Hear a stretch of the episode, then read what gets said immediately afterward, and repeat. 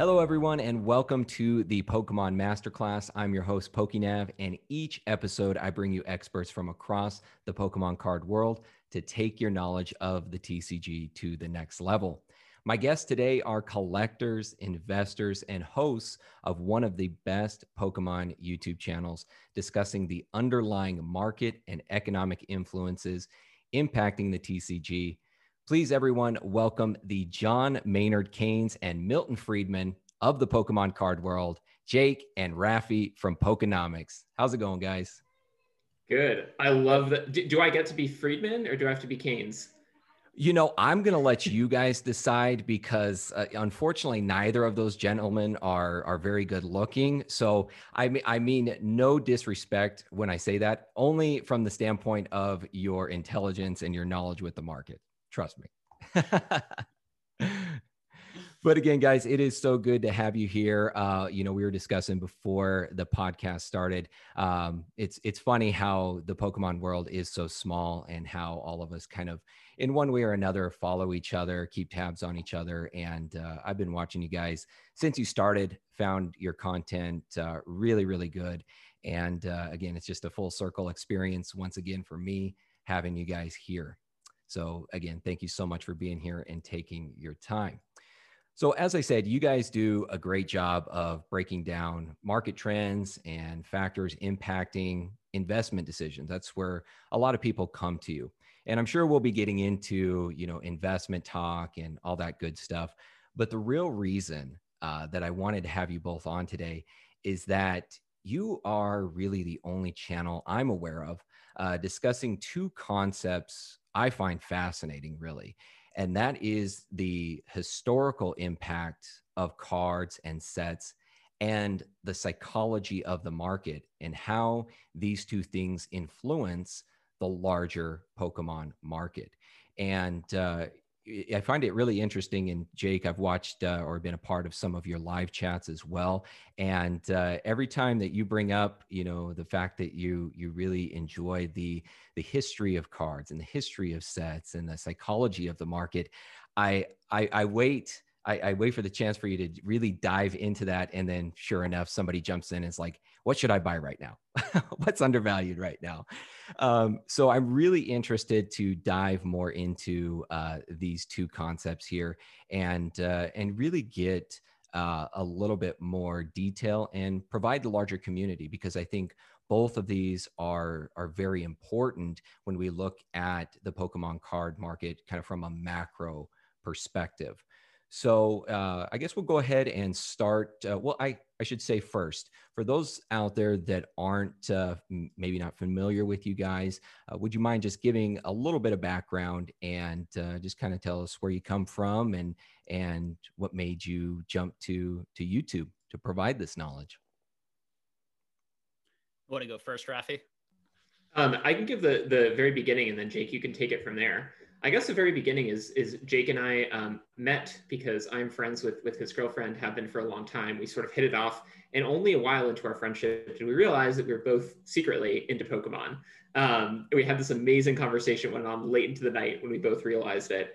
Um, and at some point down the line, Jake, you know, Jake is sort of a more serious collector and investor than I am, but he was telling me about um, it, you know, at the time the, the content was very limited. This is before COVID hit. The content that really delved into the financial aspects um, mm-hmm. was super limited. He was telling me who else was out there, and we were like, this stuff is not good information, right? It is like not helpful to people. It's borderline market manipulation. Like someone out there really needs to be the voice of like honesty, right? Honesty about the limits of our knowledge, and just you know go go to some things you were talking about, more about history, more about economics, more about psychology. Um, and I was like, Jake, you have to be the one to do this. And so part of I think what you know my big motivation for this was just to help uh, Jake get an audience and get a channel and he's done the lion's share of the work, but I really think he deserves to have a really big voice because he's such a positive influence on the community. I think so helpful to people.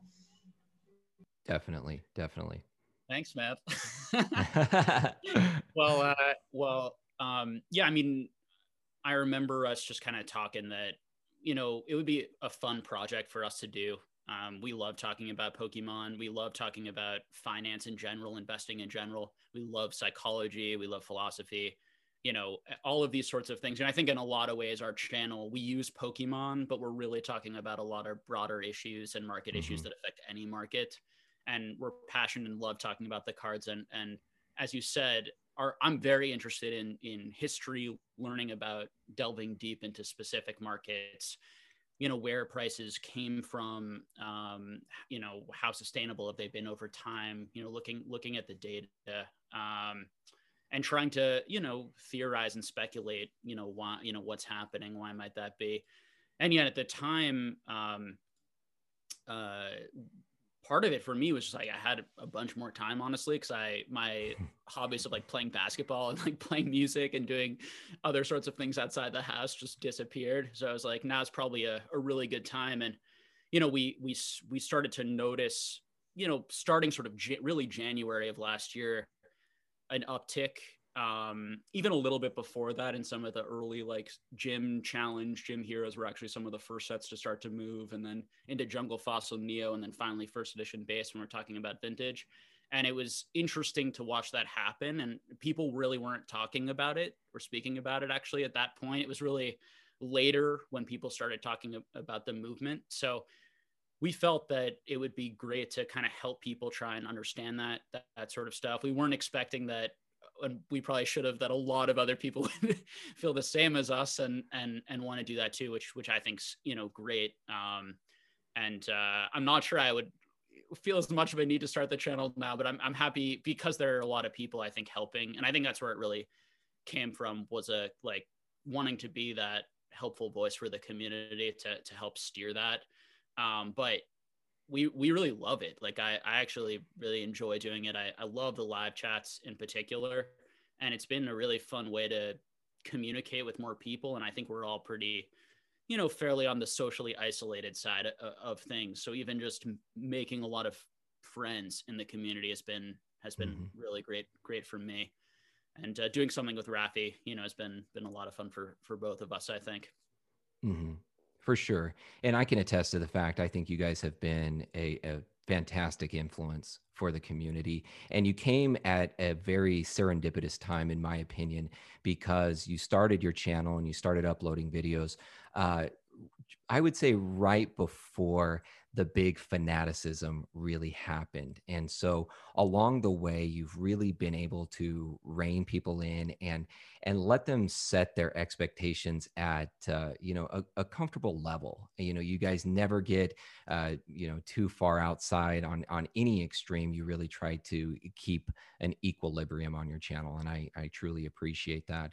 And as you said, uh, many of these things, especially what we're going to talk about today, uh, people will look at that as uh, maybe extraneous or or erroneous to the hobby. But when you look at things from a macro perspective, I've said before, uh, the Pokemon hobby and the Pokemon market does not exist in a vacuum.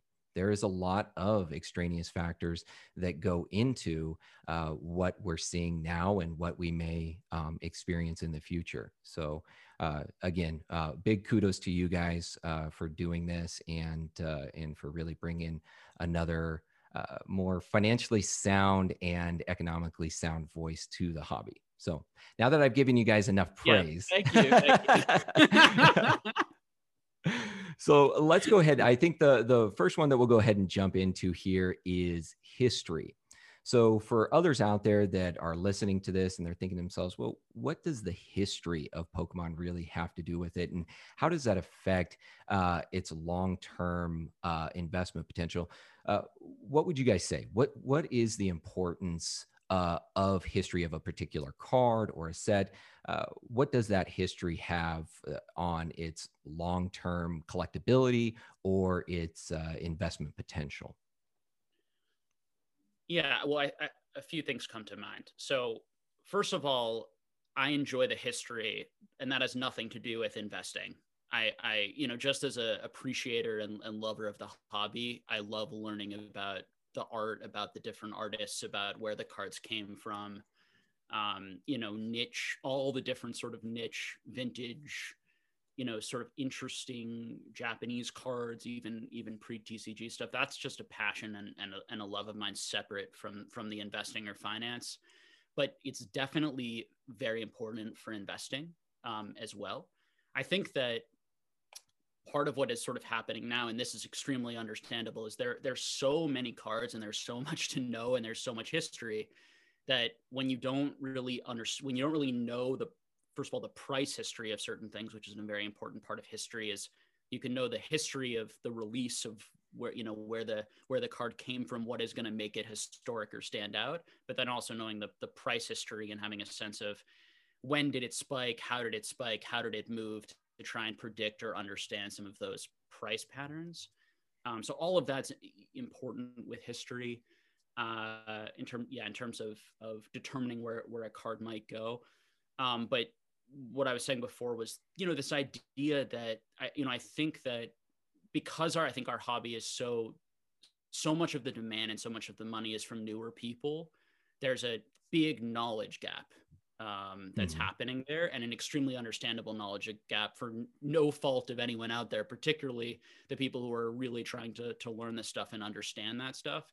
And that's where I think that there are opportunities for lesser known type cards that have really great what I would call fundamentals to them you know rarity scarcity really cool art you know really cool historic release all these sorts of things you know very, very similar to maybe like a delivery pikachu but everyone knows about delivery pikachu so that's going to have a much bigger you know uh, maybe inflated or, or relatively you know inflated price to some of these other other promos that people may not know about. And so that that type of stuff from an investor perspective is how i think you're gonna you're gonna do better than average sort of over time because I do think that of course in the short term anything anything can get hot and it can seem completely random you know which mm-hmm. set which card goes up in the short run but I, I think in the long run you know when we look at other hobbies we we do see patterns kind of built around around those those types of value assessments what what do you think Rafi yeah I think that's definitely true I think the biggest uh, thing to figure out in any form of investment is to what extent does the past predict the future, um, if at all? And in, in, sort of general, like personal finance investing, I'm I'm sort of a big a big uh, believer of the theory that usually past performance does not predict future performance at all when it comes to picking mm-hmm. stocks or picking funds, right? That like there's that famous example, the Wall Street Journal saying like basically a monkey throwing darts at a dartboard would pick stocks just as well as you know a Wall Street analyst because the market behaves randomly in the short term. But the question is, in the long term, does it do that, right? And so if you invest in the total market via a vehicle like the S&P 500, um, you can say, well, if we go back 150 years, and I've actually done this, like I've created a model of, of the stock market over the last 150 years of the United States history, um, there's a clear trend to it. And that trend doesn't follow every day, every year, but over long periods of time, 10 years, 20 years, definitely 30 years, you can generally expect a 9 to 10% annualized return. Of course, I'm not an investment advisor. None of this is investment advice. This is just my observation. And so that's why if your if your goal is like to invest for retirement, you put something in an index fund, you can expect that growth in the long term and ignore the day-to-day volatility. So with something like Pokemon, what really struck me about Jake and his analysis and why it was so astute is he was not just looking at Pokemon cards. He was looking into the history of other collectibles, including sports cards, but even other collectibles like comic books and things like that, which I think is super, super important because it's very possible that Pokemon cards have not been around long enough to have any kind of predictors of future behavior, right? maybe even you know 25 years of history for the tcg is not enough to really know what's going to happen definitely not at the macro level for the hobby but if you look at other hobbies that have gone through similar trends, you might be able to derive a pattern from that. And that's why I think Jake's general way of looking at this is so important because he's zooming back far enough to get those predictors of future behavior.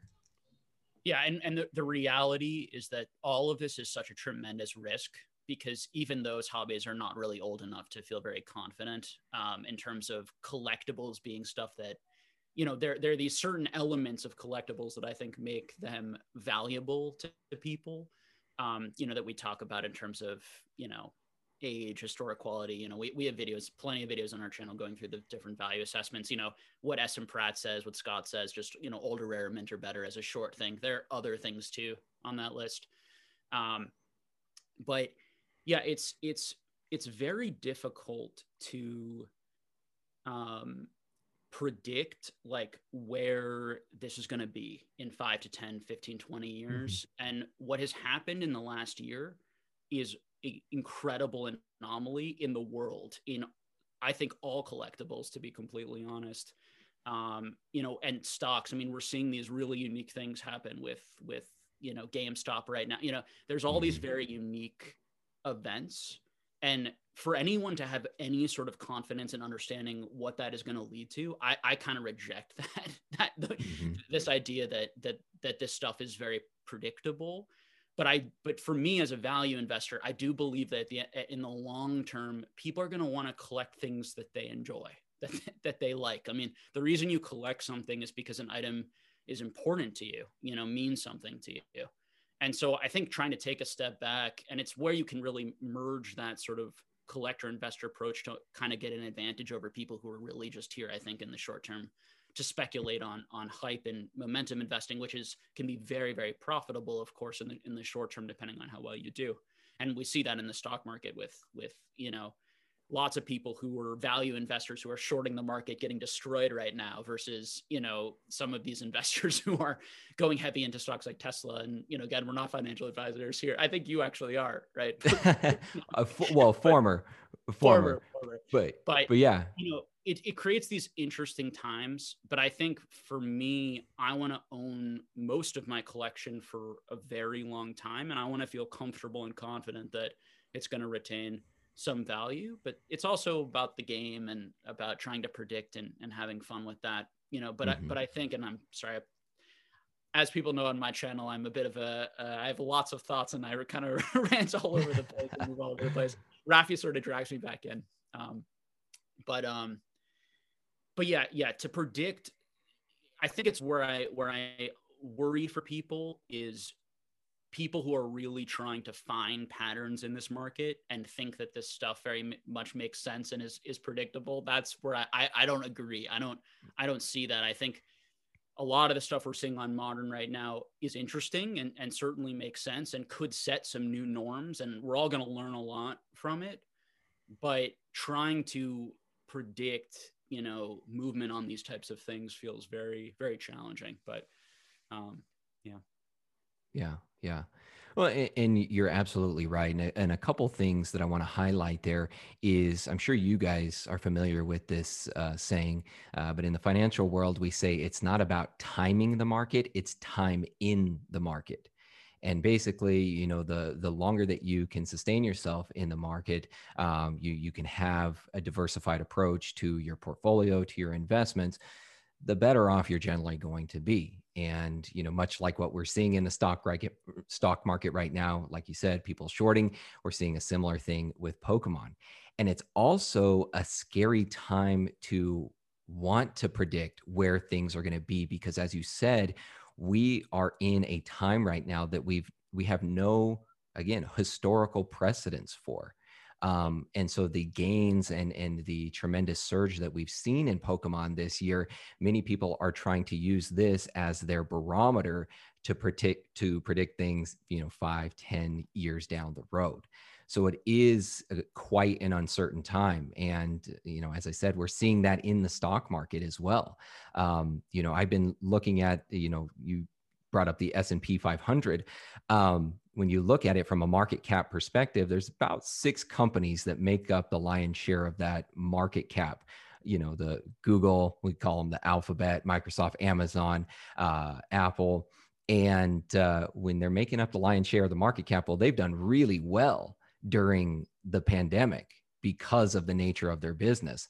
But, you know, what about the other 494 companies? You know, so it, it that in a way is sort of analogous to what I see in the Pokemon market as well. And and again, it's it's good to look back on history because we do the same thing in the financial markets. We look back on historical precedents that have far-reaching effects on your current economy.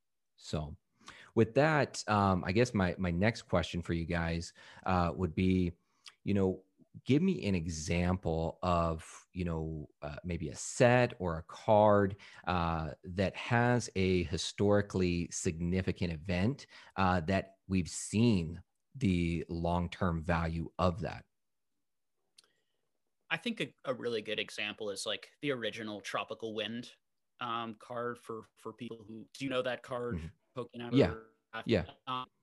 Um, I think because that card is not a hollow, you know, which is generally going to be one one strike against it. There are about 180 of that card in the world, which is actually not that few when we compare it to other trophies, you know, other more even more modern trophies. I mean, even if we compare it to the like Art Academy 2015 cards where there are 100 of each, you know, those cards are selling and have been selling for you know they were selling for a long time for about and this is about history right? We everyone should know the numbers and if you're buying these cards you should have them.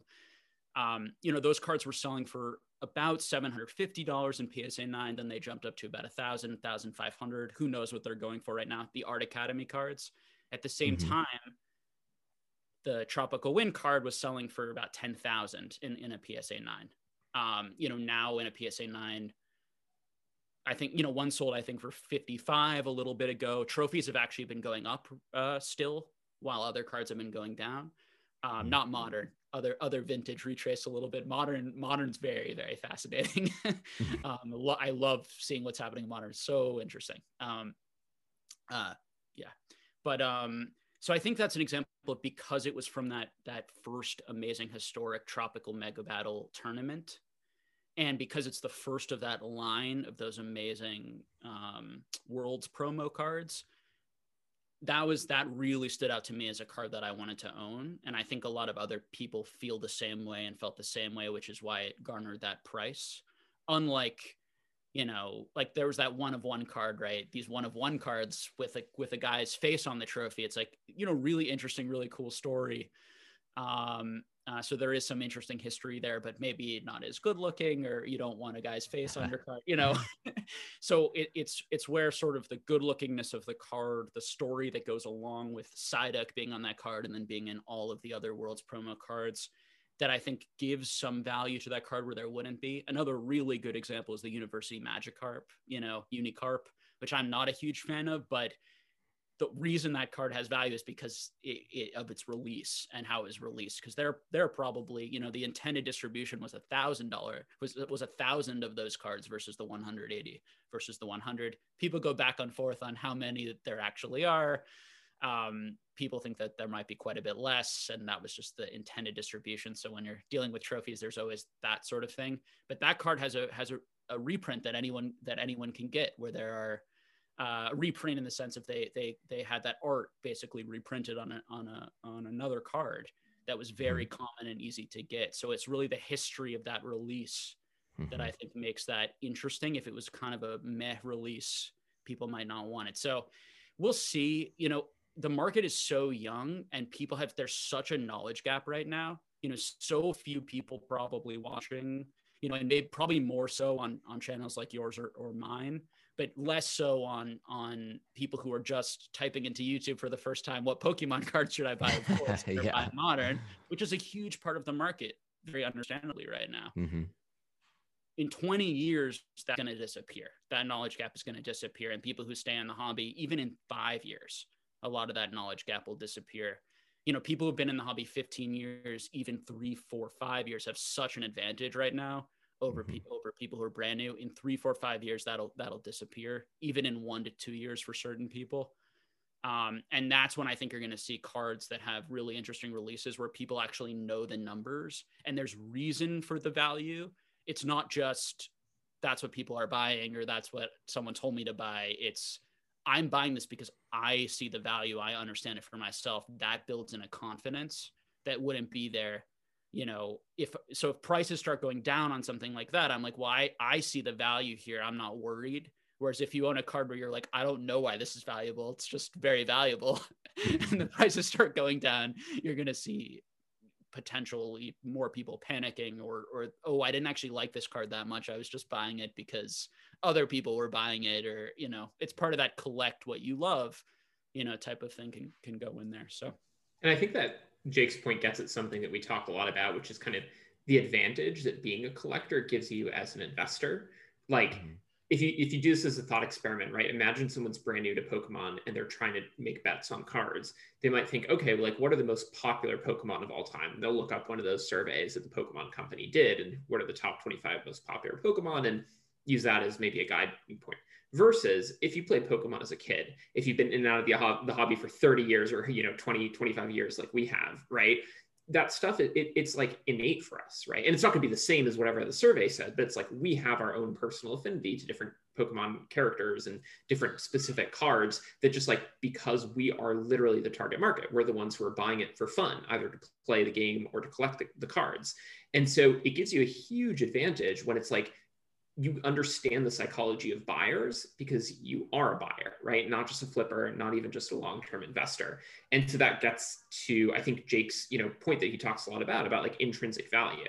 It's hard to know what the true intrinsic value of something is, right? Because everyone has a different perception of it. But chances are, if there's a Pokemon that I really, really like, a lot of people like it too. If there's a piece of art on a card that I think is really cool, a lot of other people think it too, because I'm not new to this, right? Because I've been, you know, enjoying these characters since I was 10 years old or whatever and there can be a logic behind it, right? Like if you really like a Pokemon because you played it in the Game Boy game and but you don't think other people probably played it, that isn't a that isn't a good reason why it, people are other people are going to like it.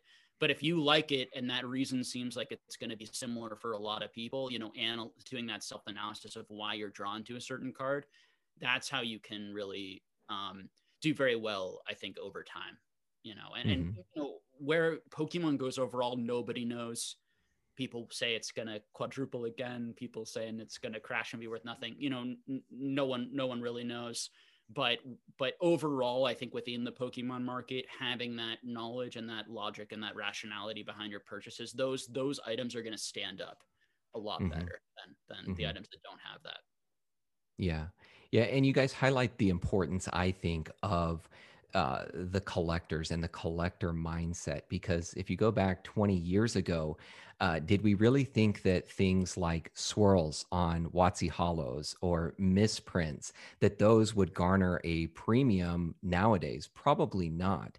But they were interesting to collectors. Collectors like to, you know, find those particular cards because there were one-offs.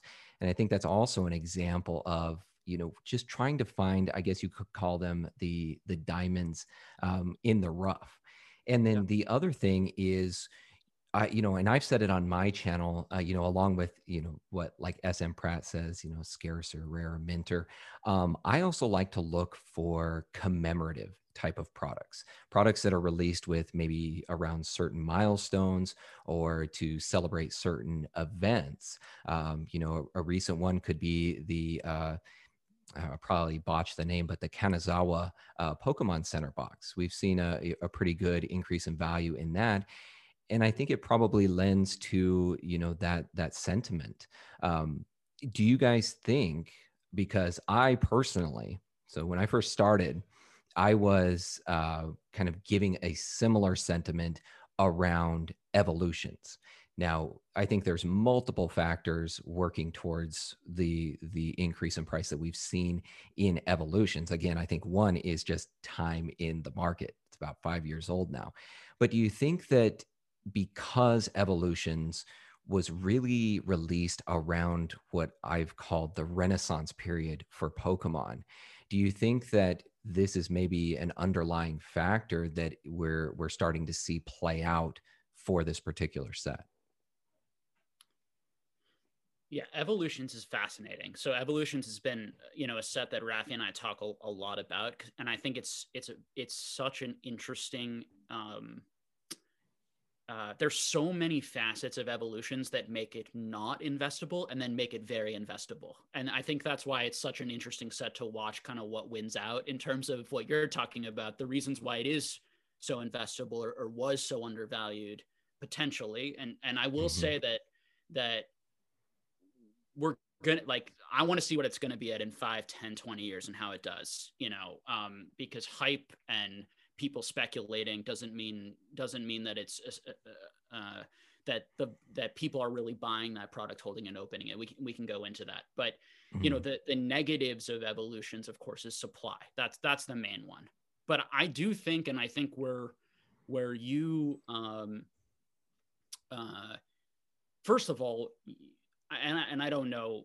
Pokinavi, you can tell me, but you know, I I think that ev- evolutions has gone up so much because of uh, a few factors. W- one, it's of course just the amount of demand new money, new people. You know, I, I I analyzed about how many boxes were being sold, and it was something like like fifty million dollars, like twenty five to fifty million dollars probably mm-hmm. has been put into Evolution's booster boxes to get enough of the supply off of the market that it's gone to a thousand dollars. So when stuff mo- like that's a humongous amount of money. With that amount of money in Pokemon, you could do some amazing damage on the vintage side, right? And mm-hmm. so this mm-hmm. now, who who is buying it? Is is it individuals buying lots and lots of boxes to speculate, where they could put that into vintage instead, but they view that as a better long-term investment or are they viewing it as a as a really good hype driven vehicle that they're going to make short-term money on it before it collapses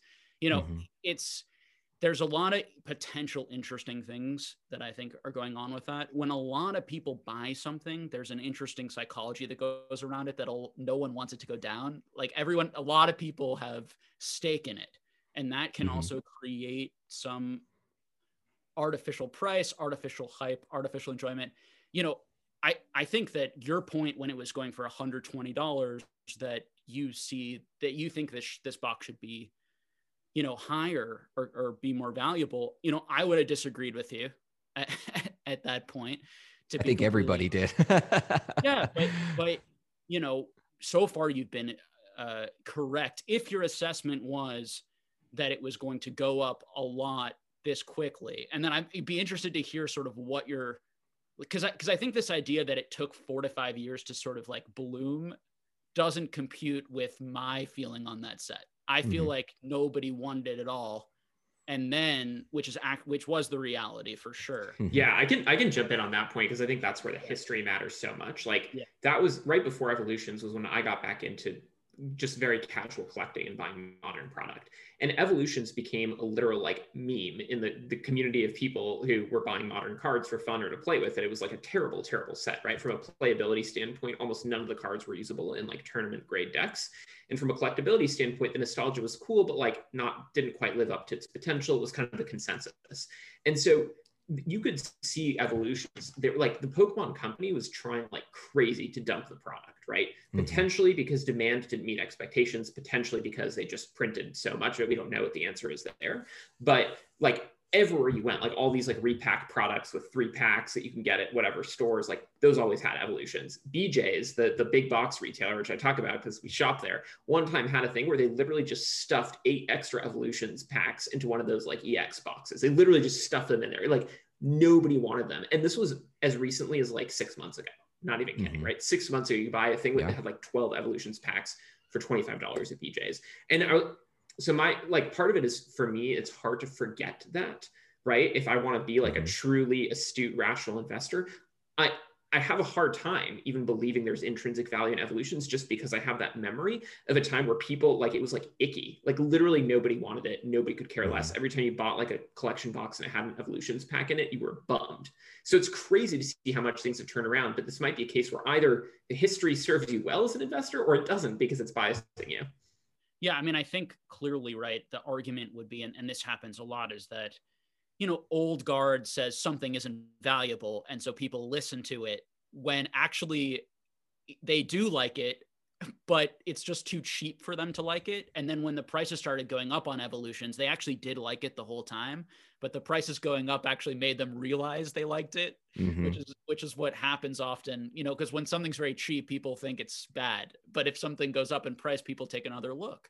Mm-hmm. I think that and clearly the huge amount of new people in the hobby um, if we think that the reason evolutions did really well in 2016 was people were rediscovering their childhood initially and a number of people really liked it. And so if we think a, a, huge amount came in now again having the same experience with evolutions and all of that is supernatural not artificially hyped at all like and it was enough that's the part that I was surprised about because I believed that would happen, uh, PokeNav, but I just didn't think it would be nearly enough to wipe out the supply. That was the part that that really shocked mm-hmm. me because I just I knew people had like thousands of these booster boxes they couldn't dump, like they like literally no one could get rid of. Um, and and the and the quickness, right? It was like a week or two weeks. Mm-hmm. It went from 100 to 400. It wasn't like oh, this set is slowly aging and becoming interesting and valuable. It was like suddenly, and every like people started making videos, lots of videos on on YouTube saying evolutions is like the best thing to buy. You know, to your credit, you were you said it before. Most mm. people who were making those videos, and you gave reasons for why. You know, most people who were making those videos were kind of following the hype train and were like frankly brand new to Pokemon themselves and making tier lists and just putting it at the top. And people right. love tier lists and they they would people new into the hobby, they search for a tier list, it tells them what to buy, and then that mm-hmm. confirmation it's like, oh, it's base set. I feel comfortable with that. This person tells me it's a good investment. Okay, great. I feel comfortable with that. Like all of that stuff, I think went went into that product. But you know, I'll tell you, like there's way crazier things going on right now in some mm-hmm. modern mm-hmm. like in this in the some of these psa cards and what i would say is booster like the evolutions booster box has a much much better chance in my view of retaining value than any of the psa cards inside that box that's that's where i have a really hard time and and i own 10 PSA 10 like uh, not PSA 10 English Charizards the C because that's impossible to get as everyone mm-hmm. knows but the CP6 version you know which is obviously very closely related you know and so I, I certainly have invested stake in that now I got bought those cards for a dollar three dollars four dollars you know because that's what I what they were being valued at now I can sell those things for like a thousand dollars each, you know, oh, yeah. with crazy returns in a year. This is one year. It's a 1000% return on a card, mm-hmm. you know? So it's it's that's crazy. Like that shouldn't make you feel like a genius. That should make you feel like people have no idea what they're doing because that's to be completely honest with the because that's that's now they don't know probably that I bought that for a dollar because they're hearing people, you know, you know, and, and again, it's it's this isn't Amazon. Like this isn't a, a great idea that was misunderstood and not correctly evaluated because people un- underestimated the technology or you know these are pokemon cards. Like exactly. like you know so that's where i worry. I think when you see um those sort of companies or those sorts of assets come out of nowhere it's a lot more understandable. Although i do think that evolutions was missed. I think level x's and i was a big proponent of level x's mm-hmm. for the exact same reason of of the old guard is sort of too negative. And I'd love to hear your your thoughts, Pokino. I'm sorry, I'm talking so much. Um, you know, uh, th- that negative. You know, there was like that that irrational sort of negativity, but the fundamentals were really good. I think for me, what I loved about the level X's though was the the um how little there were of those compared to anything in the Sun and Moon era and anything later. And yet the Sun and Moon stuff was already selling for more than the level X's when I was buying the level X's, which made absolutely no sense. Whereas mm-hmm. Evolutions is actually the most printed set probably of all time, even more than any mm-hmm. ultra modern set. So what do you think of all that, um, PokeNav and well, boy, you guys have given me a lot to parse out there. Um, but yeah, Sorry, the first thing, the first thing that I have to say is I think you're absolutely right with, uh, you know, in economic terms, we they call it conspicuous consumption, and and this is something that I, I want to get into when we kind of get more into the psychological nature of this. Uh, but when people start to see that, um, you know, going up rapidly, especially, which it was, it was sitting at a hundred dollars for years and years. And they saw that rapid increase. And so I think a lot of people jumped onto uh, that bandwagon, which I, Per, I don't advocate that in the slightest because that to me does not create uh, you know a, a, good foundation for or a long-term foundation for any type of investment. I, I personally would not advocate that at all. Um, but going back to you know as as far as the characteristics of evolutions, um, I think that you know, in, in others that I've talked to, um, other collectors and investors, once we reach about that four to five year time horizon uh, for mini sets, that's when you start seeing that increase in value. Usually that's about enough time for it to get outside of that reprint window, which is something that we run the risk of a lot with modern and ultra modern. We've seen that, uh, you know, and some sets aren't nearly as affected. Hidden Fates hasn't seemed to be nearly as affected as others. Um, but I knew once we were starting to get to that time horizon, we were getting out of that that uh, time frame. And uh, I, uh, like you said, I think Pokemon did. They knew that they weren't going to be printing, and I think this lends to the uh, Pokemon's thinking that they didn't want to print it anymore. Is that they were dumping a lot of product, and I think, especially in the time that it occurred, where we have a pandemic, we have less manpower, we have less printing power. Pokemon said, why are we continuing to print this set that is, you know, four years old? Let's focus our resources on our new products. So that I was kind of forecasting and that I was kind of speculating on. And then probably the biggest thing would be I hate to give it this term, but I, have kind of developed it for it. It's the poor man's base set.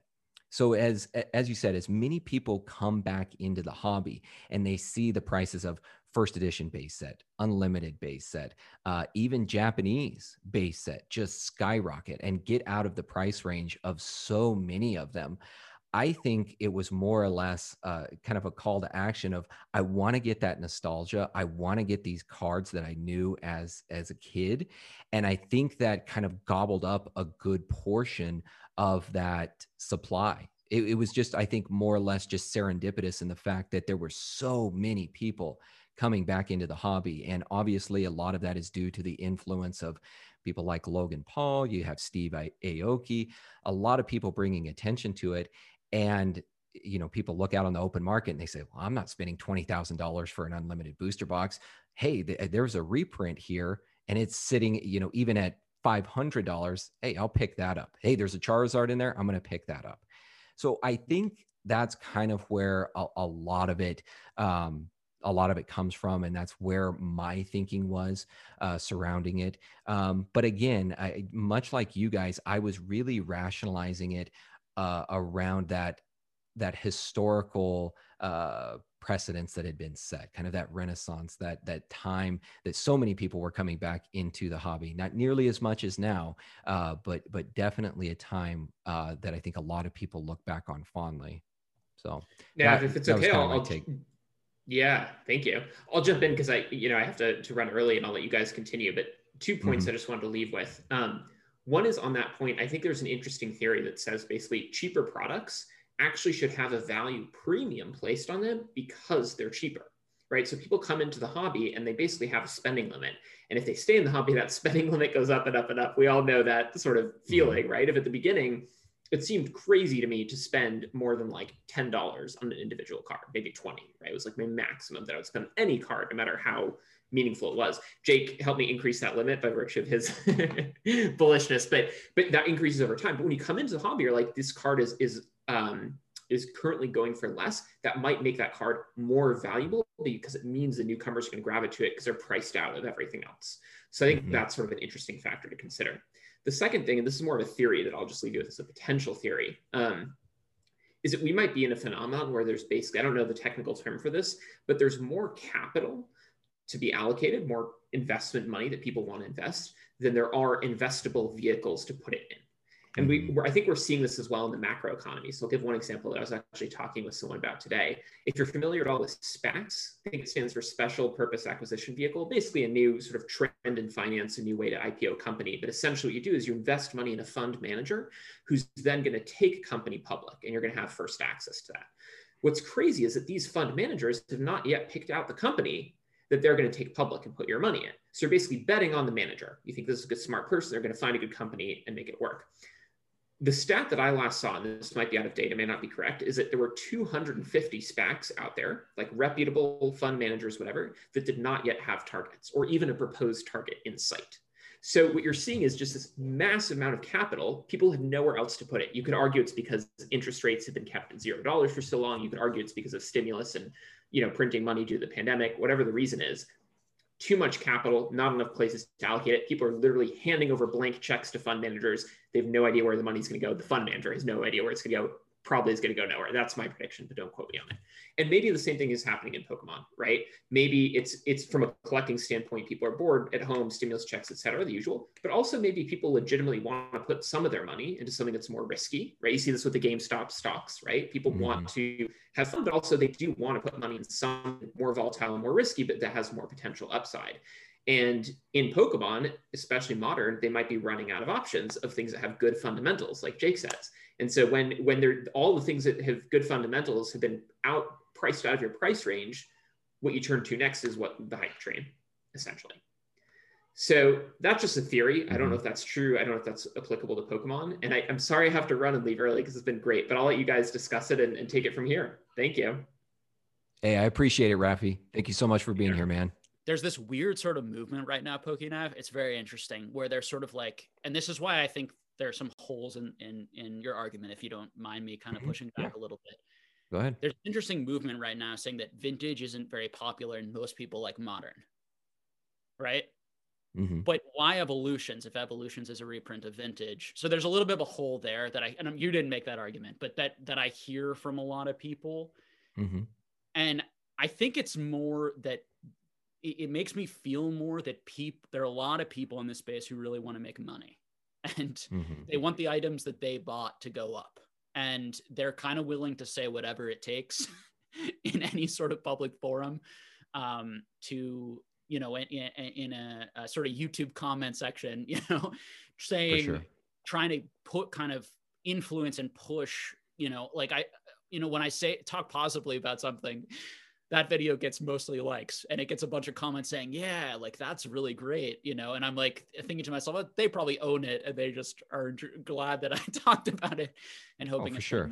So I, I think that I do very much agree though with Rafi's point, and this was a, a, video that I made a while ago, and why I put so much money into Level X is, you know, I owned about 10% of the Level X cards, you know, in uh, of, of the pops in each of those things. And I mm-hmm. was buying like 10 PSA 10 first edition hollow of all the vintage, you know, as many vintage cards as I could, because instead of base set, because base set was too expensive and my theory was that the less expensive stuff was going to be more uh, attainable for the newer people that were going to come into the hobby and that they were going to feel more comfortable spending those lower amounts and that the actual unlike most hobbies where where their where their original set or not most hobbies but something like out like uh uh Magic the Gathering, where Alpha has the least printed. In fact, base set doesn't, right? Base set actually has the most printed in Unlimited, right. has quite a bit printed in base set first edition, although probably less than certain sets, but probably not as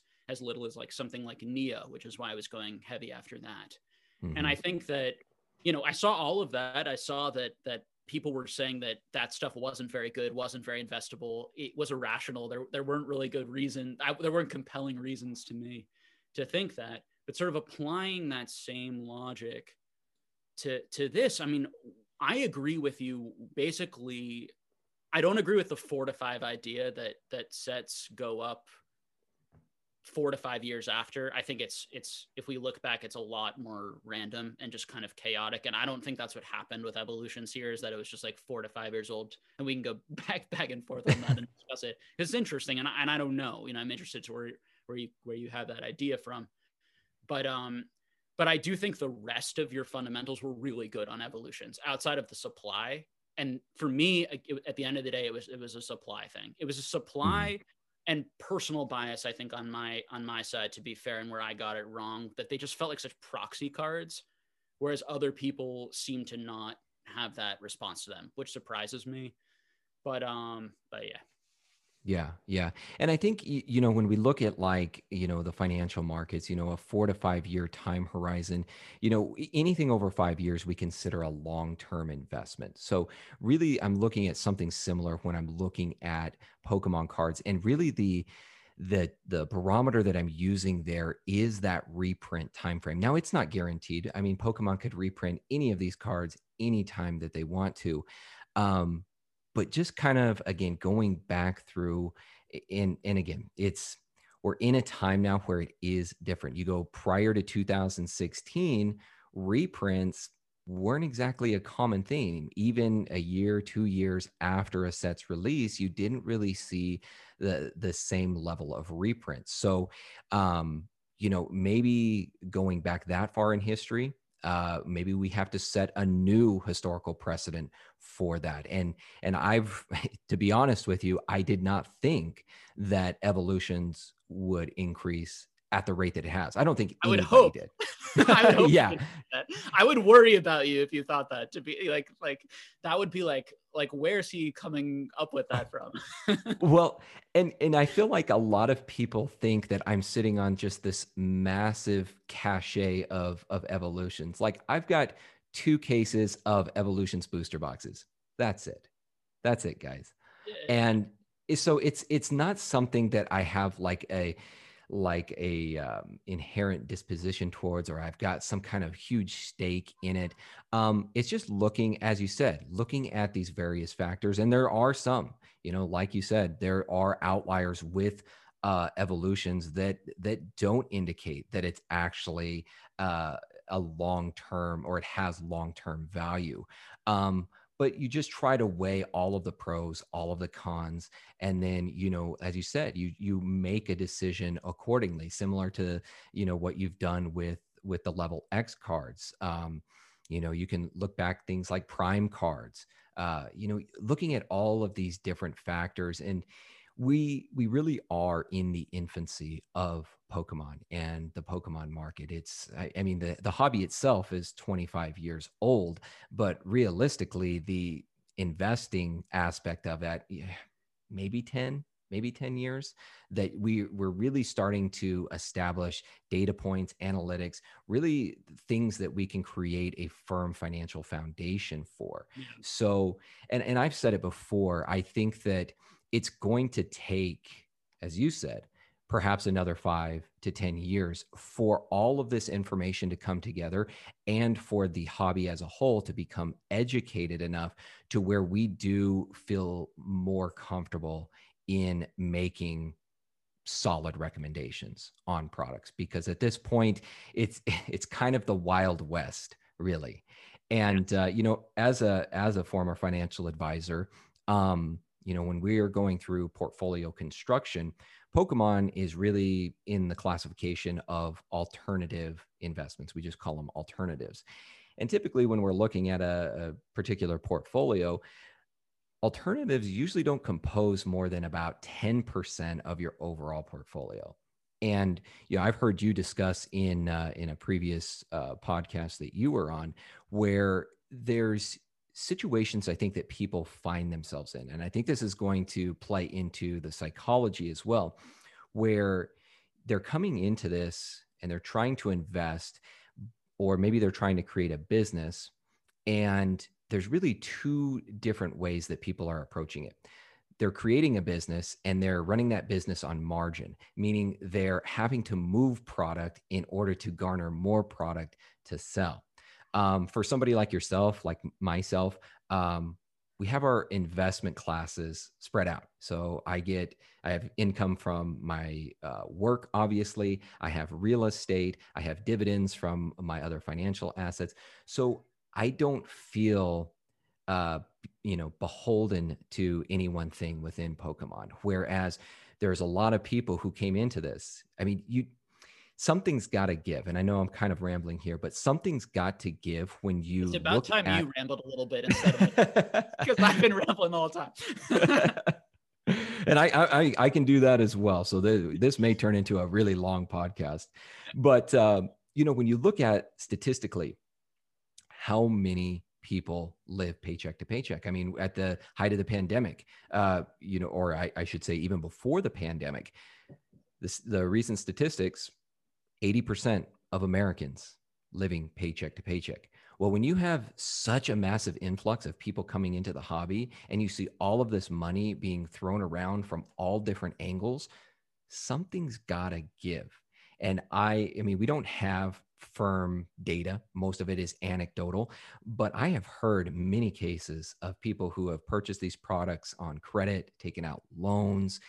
And that's where that is something that I hate to see because, again, we're trying to establish the foundation for the hobby and its long term viability. And when you see those things going on in the market, it it gives you a lot of trepidation.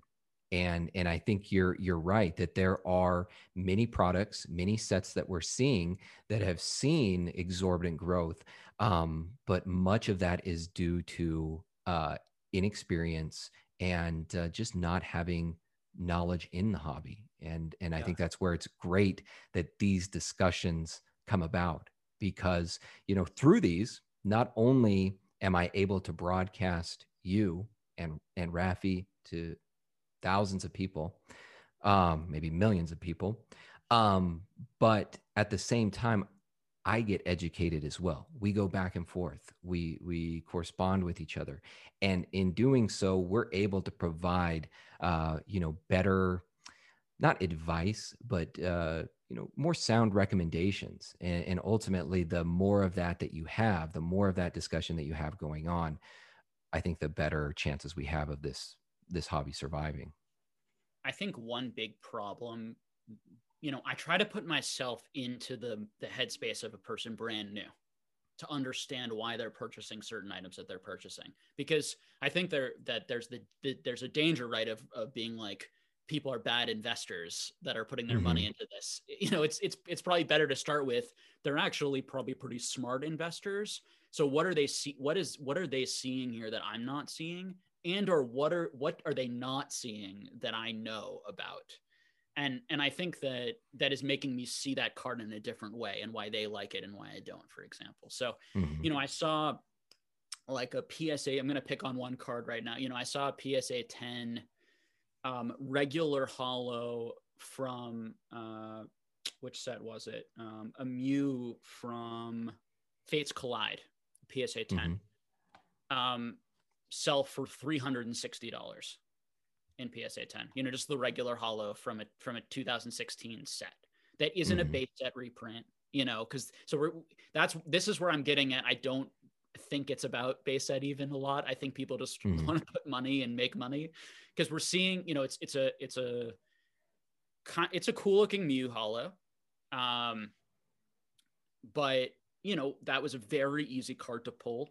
I opened a few boxes of that. I have a number of those cards just from opening up a few boxes of it. There are hundreds and hundreds of thousands of those in gem mint, mint condition sitting across the world in people's binders right now. Mhm.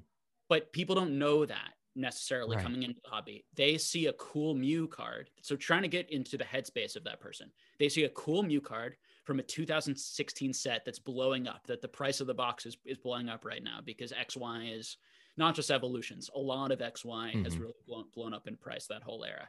So they so they think two smart things here. One, Mew- Mew popular Pokemon, so they're actually being smart. Two, XY's moving up a lot, smart. Three, pop reports super low. This must be an, a rare, excellent card to buy. In reality, the pop report is super low because it was worth nothing and everyone had a million of them, so no one cared enough to grade it. So that's happening a lot. So there's a lot of these cards that seem very rare in modern. Like when you see a PSA 60, a PSA 80, you know, uh, PSA 10, you know, um, it, with 80 in the pop of a vintage hollow, particularly if it's from a set where you rarely see boxes like base set first edition or you know some of the neo the neo sets or Mhm. the e series or the nintendo ex era when, when you see that that pop report is likely to maybe only double in the next 20, 20 10 to 20 years. If that card stays at $360 which it will, will not Mhm. initially at least unless everyone starts to love that card right? I mean demand can spike anything right now because if 50 million dollars can be spent on evolutions technically that money could go anywhere. You know there's so much money and interest in pokemon but if we compare right someone bought that card for $360 there were psa 10 neo first edition hollows that went for $360 Right. Right. and it's like you would have to evaluate that card at like you'd have to like that card thousands of times more right to make any sort Mhm. of financial equation there that would make sense and and i think that that's that's where people say well i like modern and i don't like vintage and these sorts of things but i love Mhm. evolutions but i love you know there's a lot of arguments that i think don't make sense. Um, there's a lot of I- subjectivity re- really is kind of what you're getting at here. So there's just there is a lot of subjectivity here um, that i think is is permeating. And um, you know and that's fine. I mean it, to be quite honest a, a lot of this is subjective Um, I mean, granted, you have again scarcity, you have pop reports if you can rely on them, and you have these factors that do lend to uh, a card being more valuable than another. Um, but I think especially you know when it comes to to modern, uh, there is a lot of subjectivity there, and I think that is what is. To be honest, in the end, I think that it, it is WotC, or I should say vintage, that is propping up the modern market. So it is because of the popularity of WotC that modern is even seeing a lot of the the value that it has. But yet people are arguing the opposite, right? People are arguing that I don't like vintage and the reason I'm paying more money for a card that's brand new and not rare mm-hmm. than I would for this very rare vintage card is because I like the modern better, even though I got engaged with Pokemon as a kid, and that's why I love. Like for me, I think what's strange about it all is like I like all the Pokemon, and I like all mm-hmm. the Pokemon cards across the generations. And I just imagine most people who really care about this and it connects to their childhood, you know, aren't just Charizard lovers. Right. right. When I see these huge disparities, even in Charizard prices versus the rest, again not how i would evaluate these things as a collector that's the stuff that gets my my my mind moving about how much of this market is going off of hype of going off of price memory do these things make mm-hmm. sense $360,000 for a PSA 10 first edition Charizard versus $300 for a PSA 10 first edition Neo Holo, which is a first of appearance of another Pokemon where there are only 60 of those versus 120. You could buy out yeah. that whole market a 10,000 times over, every one of those cards mm-hmm. or by the one charge. So it's interesting. Now, again, yes, definitely tons of subjectivity, you know, in all of this stuff. But when we go back to what we were talking about in the beginning, value investing. Value investing is the idea that over time, the fun the logic and the fundamentals, as long as you're right and have good logic and fundamentals and you identify the important things, those things are likely going to win out because at mm-hmm. the end of the day, this is all supply and demand and the supply and rarity of these things isn't gonna isn't gonna change. That cannot be manipulated. Mm-hmm. Now the now it can be manipulated in terms of scarcity, right? Because that and that's happening a lot right now. Like evolutions is not rare at all, and yet the boxes are becoming more scarce all of a sudden. Mm-hmm. Even though all those boxes are sitting sealed in people's houses, you know, everywhere. So it's not a rare item, but it's a scarce item. Mm-hmm. So there, there's and that creates a fear of missing out when in reality there's millions of people who probably want to sell their evolutions at a certain time you know mm-hmm. um, so it's it's at the end of the day you know it's if nobody likes vintage which i don't wouldn't understand how you can like pokemon and not like where it comes from i, I just don't get it it's straight mm-hmm. but there are people who they swear to me that's the truth then then I completely get it. Why would you ever invest in anything, even if it's rare, if you don't like it? They're one of one, mil, a million one of one things. You can you can buy these like tobacco cards from you know nineteen like you know over 120 years ago for you know some of them for ten dollars. But if there's no demand, just because they're old, you know, vintage. Mm-hmm. These sorts of things, then then there's no demand. But if we look at comic books as a guide here, the vintage stuff the old stuff the rare stuff the stuff that has has rarity um, not because of like manufactured rarity like modern sports or even like modern pokemon chase cards but have that rarity because they were they these cards were beat up they were initially mass produced so they were able to garner mass popularity which is very very key mm-hmm. for and, and and is the plus with sets over trophies that it was able to be mass produced and garner that sort of uh, immense connection to people, but then also for that item to then be rare. And this is why I put and why I made a million dollars in Pokemon. Like that was my theory was that those two things are the key to any collectible market. It's that it needs to be mass produced enough that it's meaningful and touches so many people's lives, but then becomes scarce enough that it creates that huge you know hyped up situation mm-hmm. where people are willing to to spend more and more and more but that's not what's going on in modern modern is very interesting i see i think the vintage growth although it certainly was speculative and i think bubbles reforms particularly it's part of why i sold my unlimited cards some of my first edition comment on comments because i knew how much population was out there mm-hmm. but but overall that growth to me made perfect sense with the amount of new demand that came in you know, and felt like it was collector driven. People were jumping over each other to buy the cards because they like rediscovered their childhood. And I was talking to a lot of people. Now there were other people speculating, but it seemed more like that. A lot of these modern products, I don't get that sense. You know, you're having people buy a hundred of a certain card because they're trying to push up the price, not because they want a hundred of that card in their binder and there's a lot of market manipulation going on intentional manipulation. There's a lot of shill bidding defensive shill bidding. Um, but at the end of the day what i will say you know end, end of rant here. Uh, what i will say at the, at the end of the day we could still be and this is you know we can still be on the up tip. You know things could get more crazy and mm-hmm. prices mm-hmm. could keep going up more and you know and i and and it wouldn't shock me if the evolutions booster box went to $2000 with the way that the market is right now it wouldn't shock mm-hmm. me if that box went back down to $150 mm-hmm. um, genuinely wouldn't shock me either way because the amount of supplies out there so crazy i think the psa cards are and the cards from the set are going to have a really hard time retaining value booster box is a lot more interesting because there's also the experience that goes with opening the booster box that people right. pay premium for.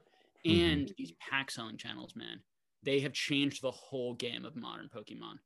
They mm-hmm. sell like i know guys right now who are selling that for $1500 you know in europe. They're doing these pack breaks and they tell their you know they're some of the guys aren't you know whatever. They tell their subscribers they're definitely going to make money on it. You know this is an amazing set to invest in. Like that's the type of stuff they're not talking about the rarity the scarcity the fundamentals you know and to give you credit here and i and and why i like your channel and i i think there's a lot of value in a lot of your videos is you give reasons why a product stands out to you. You know you gave reasons why that evolutions product stood out to you and you felt like it was going to go up.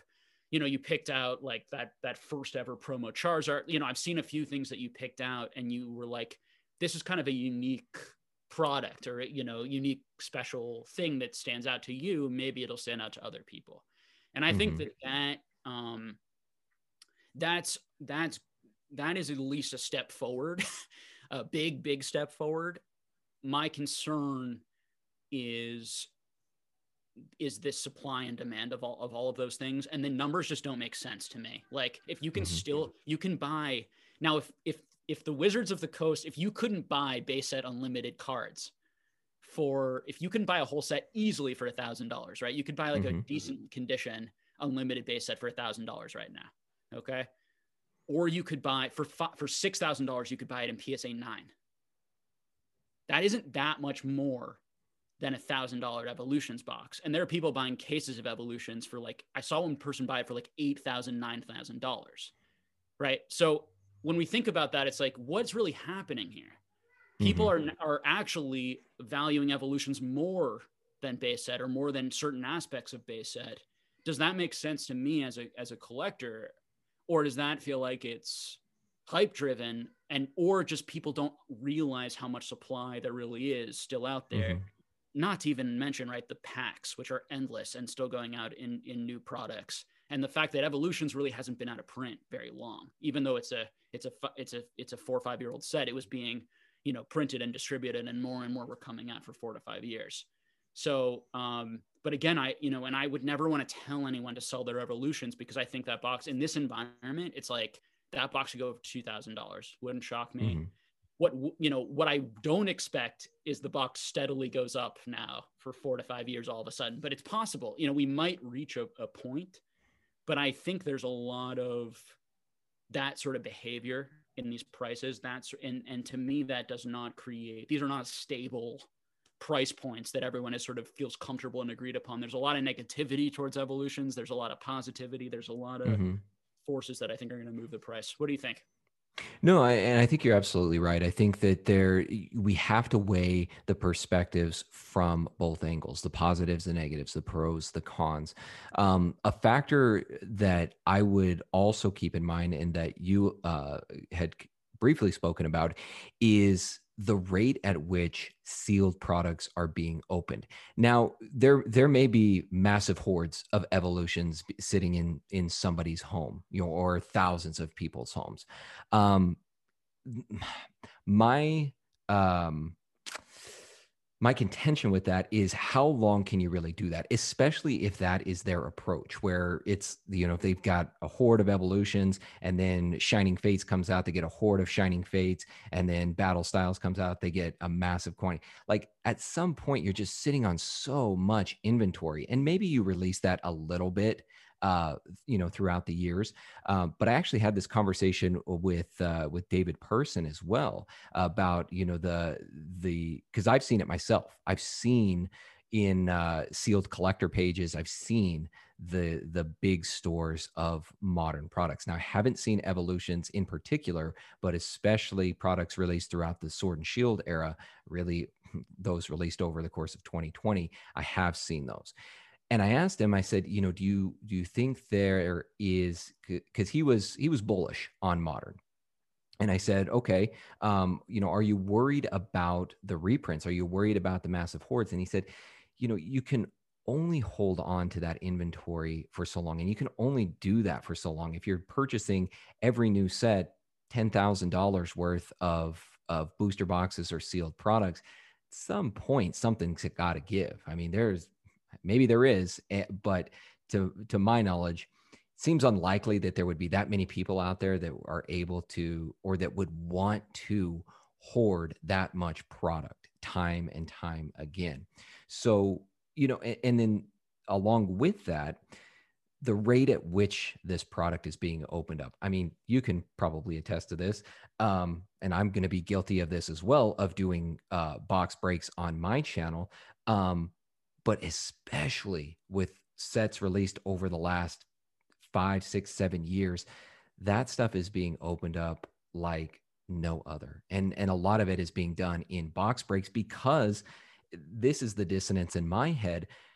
They're able to to ask such a premium on these packs. I've seen box breaks for Champions Path going, you know, packs going for 20 $25 a pack and it just it makes no sense to me. But yeah. there i think it boils down in a lot of ways to this conspicuous consumption. There's just so much money being pumped in um, you know through stimulus and and and other means that people just and and people are bored. People aren't going out. They're not spending that money on vacations and all the things that they have in the past and they're also wanting that social connection. And so you see people just saying you know what? I'm okay with with uh, taking the hit and spending the premium on these packs so that one i can get a, I can feel a part of a community. One i can uh, you know get my hands on products. Um, and I, I that's kind of the the thing that that i look at as well is as we see more people come in, more people are also going to want to profit off of that. And, and typically that means opening more product.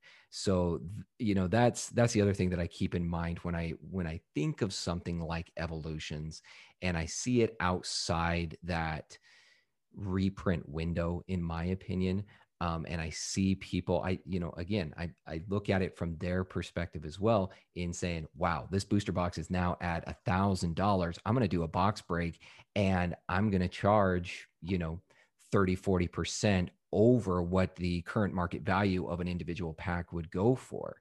And, and people are again trying to capitalize on that. Now, will that eat up much of that uh, that stock that people might have? I don't know but again it's it's weighing those those pros and those cons.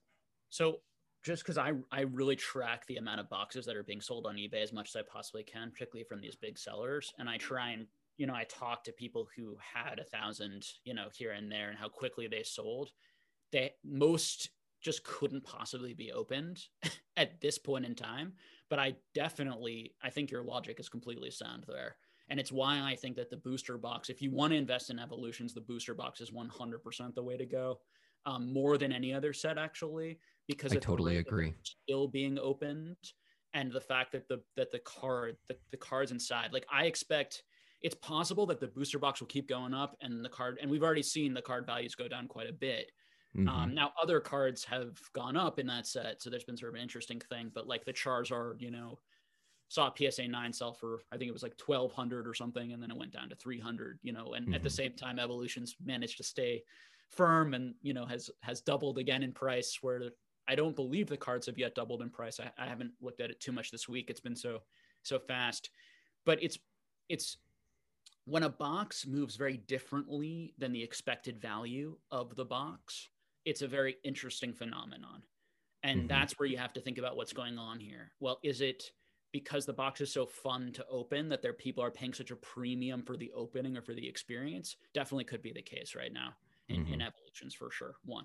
Two, I think that there's people are don't don't aren't doing research and are are just kind of trying to have fun and, and enjoy themselves and probably don't and probably are being told by the streamer unfortunately a lot of times that that's what they should buy that's the best set to buy right now they're going to go up a lot like that type of advice mm-hmm. you know um, what that is going to do in the long run in terms of eating up the product is is exactly the right question. I completely agree with you, uh, and I think that if you hold those booster boxes because of the because of the price spikes and because people are still this for you know have this fervor around it and want to open it and that sort of thing it's going to eat that supply quickly. If this can maintain itself for another year or two, I would imagine a lot of the supply, enough of the supply would get eaten that I would feel more comfortable with that booster box. Mm-hmm.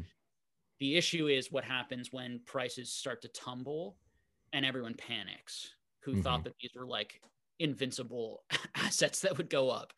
And if that happens, you could see quick retraces and interestingly less boxes being opened up which is the exact opposite of what should happen and is the type of bubble thing right prices mm-hmm.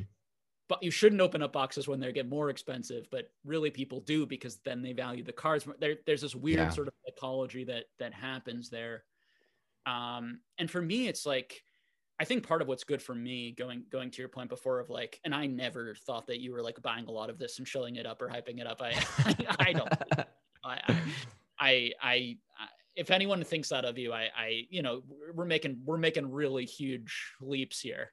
yeah, know, on, on what I think you're on what I think you're trying to do here, which is just like talk about your opinions and grow your channel and like talk about Pokemon. Um, I, I, you know, I, but you know, for me, it's like I own everything, so it kind of gives me a little bit of a freedom. of like, you know, people don't necessarily know that they think I just own vintage or whatever. Really, I own a ton of modern in part because it was much easier to buy a lot of modern and was and was mm-hmm. cheaper and I enjoyed it. But for me, I don't have a stake in if vintage goes up more, if modern goes up. These are just my analysis based on the numbers.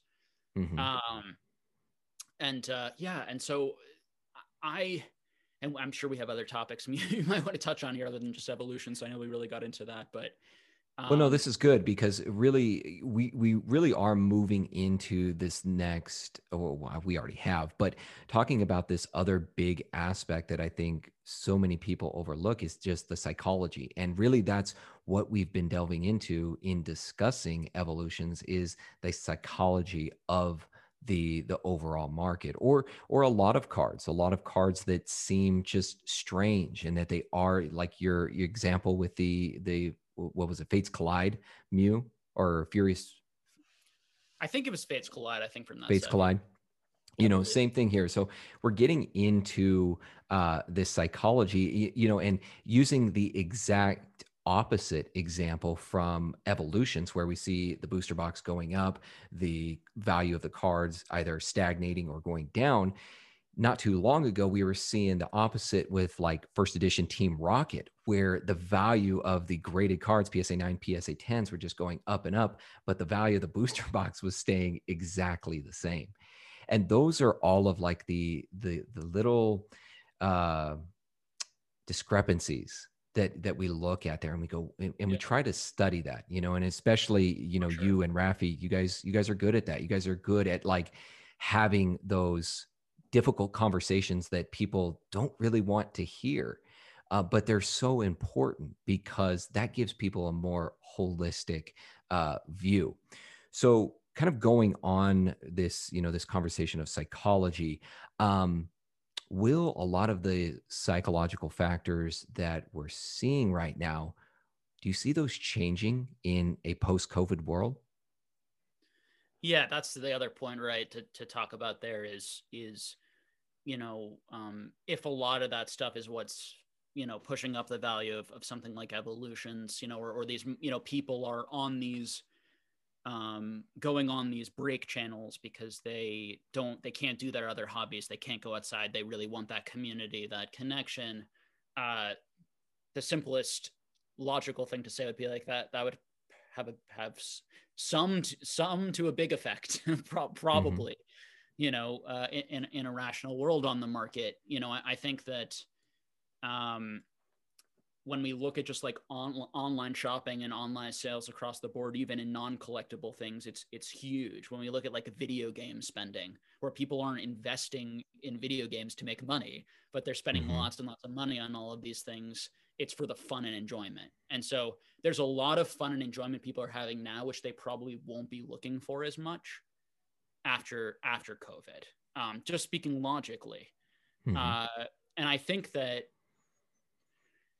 as an investor, it's something that you should, particularly for leveraging yourself. And I, you know, it goes back to the thing we were talking about earlier. Like, I just, I know people who, one guy came to me and he's like, I'm $30,000, you know, just on credit right now, like leverage. Like, should I sell everything? What should I do? Just like panicking, you know, just didn't think, didn't think through. Another guy who like spent his college, like a big part of his college fund, you know, on this and then made money initially and then lost most of it. He managed to break out basically even, but was buying sort of like around the Logan Paul and mm-hmm. you know, and it's like the reality is that happens. Like now it, eh, when we looked at crypto, same thing, same thing happened in that bubble. You know, it's it's it feel people feel somehow and and I guess it's so strange to me, PokeNav, because I guess I'm just sort of the opposite person. When I when I see prices go up a lot, I worry, and it makes mm-hmm. me want to sell an item. Mm-hmm. You know, um, and I think that when you're like that, you have to be careful of not being too bearish, of course, because you're, sure. you're more kind of naturally sort of a conservative, sort of sort of bear type. But I, you know, will also say I was buying every single Pokemon card I possibly could for two years in a row when everyone in my life was saying that I was insane and crazy. you know, and I was saying to people, you know, I think these cards will be worth a million dollars. I feel very confident in that based on what I saw in comic books. I think this actually, this franchise might even be mo- equally, if not even more connected to kids than comic books were in those 80s eras. And I think the, the amount of supply, particularly of some of these cards, is comparable to certain Golden Age com- comics enough that there's going to be a certain amount of growth. I just never would have expected it to be sort of this quickly type of thing. But I, I mm-hmm. bring all of that up because I think that that when you're can you what was your question again i'm sorry i might have lost it uh, just kind of how uh, how the psychology may change uh, yeah. from what we're experiencing right now in the post covid so I, I think that that i do think that it, that that you know, and, and I think this about things like Tesla stock, you know, I, and, and other sorts of things and GameStop. People are buying these things because it's also fun and it's mm-hmm. entertainment mm-hmm. and they like watching it. And that is artificially inflating the prices if that fun goes away mm-hmm. because it's not boring anymore. People are investing in Tesla in part because they like Elon Musk and he's fun right? Like people mm-hmm. are investing in Pokemon because it's enjoyable, because it's fun, because those those openings are fun. It's not just about. It's not like the Warren Buffett. I'm gonna pore over the numbers, and this sucks, and it's not fun, and we're we're buying companies that we like based on like the profits that they make, and not based on like how much fun it is to own that company or how much we like the people there, you know, whatever it is, you know. And so I think that that you know, it's fun, you know, like ARK Invest, you know, this ARK Invest, I'm sure you're, you're aware of, of mm-hmm. like the crazy returns that they've had.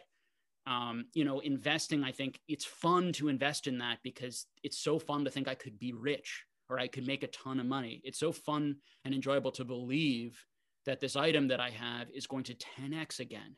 Mm-hmm. And yeah, people have to understand that that needs to go into their assessment that a certain amount of the market is falling prey to that sort of what I would call irrational exuberance, which is the hot, which is the hallmark of any bubble.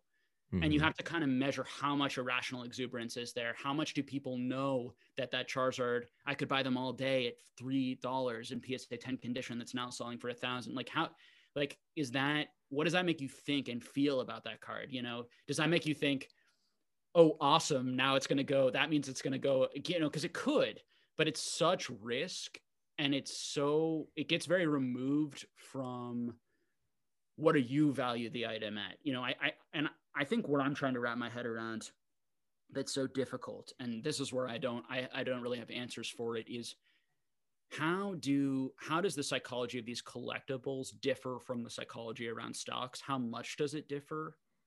And it's a bit scary to invest in collectibles like uh, compared to stocks for me because stocks i'm investing in in in profits you know I, I have these these ideas of how much the company's making i have a sense of the business model pokemon is like how much do we all like these things and mm-hmm. and believe in their potential future value and what scares me is I think people believe way too much. When you have all the experts in a field saying that it's going to quadruple in value again, scary. Any yeah. field. Yeah. Like definitely. that should that should scare people that you don't have even voices and and and I and I think that it becomes um you know, at the end of the day, the way you invest, like this is fun. Like I like these products. I think that they have things that are going for them. I I think that they probably will go up over time. I I can hold them even if they go down in the short run. I'm planning on holding these things, enjoying them for a long time. I have this 5 10 20 year time horizon on this item and i mm-hmm. i see it as an as investable that long is a is a is a completely fine way i think to do this per, just personally speaking but this like huge leveraging stuff is is what mm-hmm. is what scares me and i think that it, it creates that um it, cre- it it just like we had this sort of like black swan craziness that I think caused this market to go up 10 times. I think we could have the same type of weird black swan thing where we leave our houses for COVID, PSA finally catches up and all the modern supply hits the market, maybe in mm-hmm. huge batches. Like like the reason the market got built so much is because PSA closed, because everyone's at home, because people got stimulus checks, because people got because people were were not spending money on other things, because people were bored, depressed, anxious, needed community, because people were um, were were getting unemployment checks, were making more on unemployment than they ever made before. Exactly. Um, yeah. And like that's all crazy stuff that isn't going to be sustainable. That's gonna the market is gonna have to correct for that stuff now, the question is will the demand be so changed or will the demand keep growing or the awareness of mm-hmm. Pokemon mm-hmm. kind of blast through that? And that's where the Bulls, I think, have a good argument of like, there's still so many more Pokemon fans out there that it's going to not matter. Yes, there's going to be some correction for that stuff, but there's so much new interest and hype. I I have no idea, and I don't think anyone has any clue to be completely honest. But if you're not factoring in all those things and you don't take them seriously, that's where I worry for you. And if you're particularly if you're leveraging yourself, you know, on mm-hmm. credit, you need to take it as seriously as me. You're competing against guys like me. You're competing against big guys who have lots of money, who can who are buying, who are doing buyouts. There there could be companies right now, Pokemon doing buyouts on evolutions right now. Large yeah, companies who understood how much was left, realized they could push it to a thousand, realized they could make four hundred dollars on the product, and now are going to sell and slowly sell mm-hmm. it out. But they're going to do it really slowly so as not to cause a panic. I mean, there's so much money to be made right now. It's so unregulated, and there's so much interest that it's it's um yeah, it's we'll, we'll have to see. What what do you think about those concepts or those stuff that you think about? I think the most important thing that uh, people have to realize is that one, in any type of investment decision, diversification is always a good thing. So, you know, maybe you do, you have your your long-term investments. You think, okay, I'm just going to sit on these products for 5, 10, 15, 20 years and I'm just going to see where they go. I don't feel obligated at any point that I need to sell those off because I haven't put myself in a financial position that that I have to. And then beyond that, you have more of your short term investments, investments that you think over the course of maybe one to five years, you think you can flip for. And this is strictly speaking from the investment standpoint. This has nothing to do with with collectors because it's a whole different breed. I mean, you're you're garnering a product for your collection because you just truly enjoy it. It doesn't have to have any financial value, it has inherent value to you. So, from the investing perspective, you know having those products that you think over one to five years that you could garner a reasonable return from and that's the thing that i think so many people um overlook is that you know uh, Rafi was talking about it before over the last 150 years 9 to 10% S&P 500 you look over the last 20 years it's about 6% like that to me is a reasonable return. So if you you know you're looking at something you say you know what?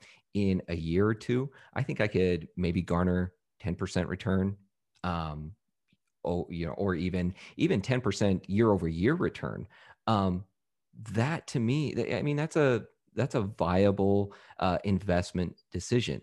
It's the people that are going i'm going to buy this $25000 booster box and i'm going to take out a loan for it i'm going to put it on credit and i'm going to hope that it you know doubles in the next year or something like that yeah. that is those are the pitfalls and you know talking about the psychology and how it relates to the financial markets i've compared the financial markets uh, there are a lot of analogies to stocks bonds and collectibles not necessarily from you know you know from having an actual regulated industry but just the the psychology of investors. And you know you've seen this with various bubbles in the past. You saw this with the the dot com bubble. Um, there's always going to be pitfalls there and you just have to broaden your scope. But i think as i said at the core of it diversification i think is key. Uh, understand how much you can leverage to where you don't put yourself in the hole and also understand that I'll give an example here. So when I first started investing in Pokemon, um, this was back in around 2016 great time to get into uh, into doing this. Um, one of the reasons why I don't have like a large stock of investments, a large, uh, an enormous collection, is because I diversified many of the profits that I garnered from Pokemon into other asset classes. So I diversified that into other, uh, you know, stocks, bonds, the other financial assets, into real estate, and now much in the same manner as yourself, I'm in a position where I never feel pressured that whatever I am doing, um, that I'm I'm taking on too much, or that I feel pressured to sell. And I think if I do anything on my channel for you know for you guys, I think you are very very good at looking at these underlying factors. As I said, uh, that point towards uh, the market and the overall macro economy of Pokemon and other extraneous factors outside of that. For me, it's really providing more of that uh, financial perspective and really, you know, taking something that more people are probably familiar with in you know with the financial world and with investing in that aspect and relating that to pokemon so that they can so that they can kind of rein in their expectation and really invest for long-term sustainability. Yeah. Yeah you know and I, and I think with that um, it's impossible to time corrections it's impossible to time when short-term like short-term movements kind of up and down in my in my opinion mm-hmm. um, uh, and when i say impossible uh, you know when a big hype person comes in or does something quickly out of this, you know, if you can race, you know, there are tons of people right now who are doing like momentum investing around social media where they're they're using, you know, whatever they are to kind of be the first to hear about the next, you know, uh, um, stock that's being that's being you know the stock that's being talked most about on social media or the or the or the the company that that you know um, I, like I watch these dumb money guys who I think are kind of mm-hmm. interesting mm-hmm. in terms of the way they invest. They they're literally the exact opposite of me. They they don't look at value at all. They don't look at the actual company at all. They just look at short at interest and mm-hmm. demand.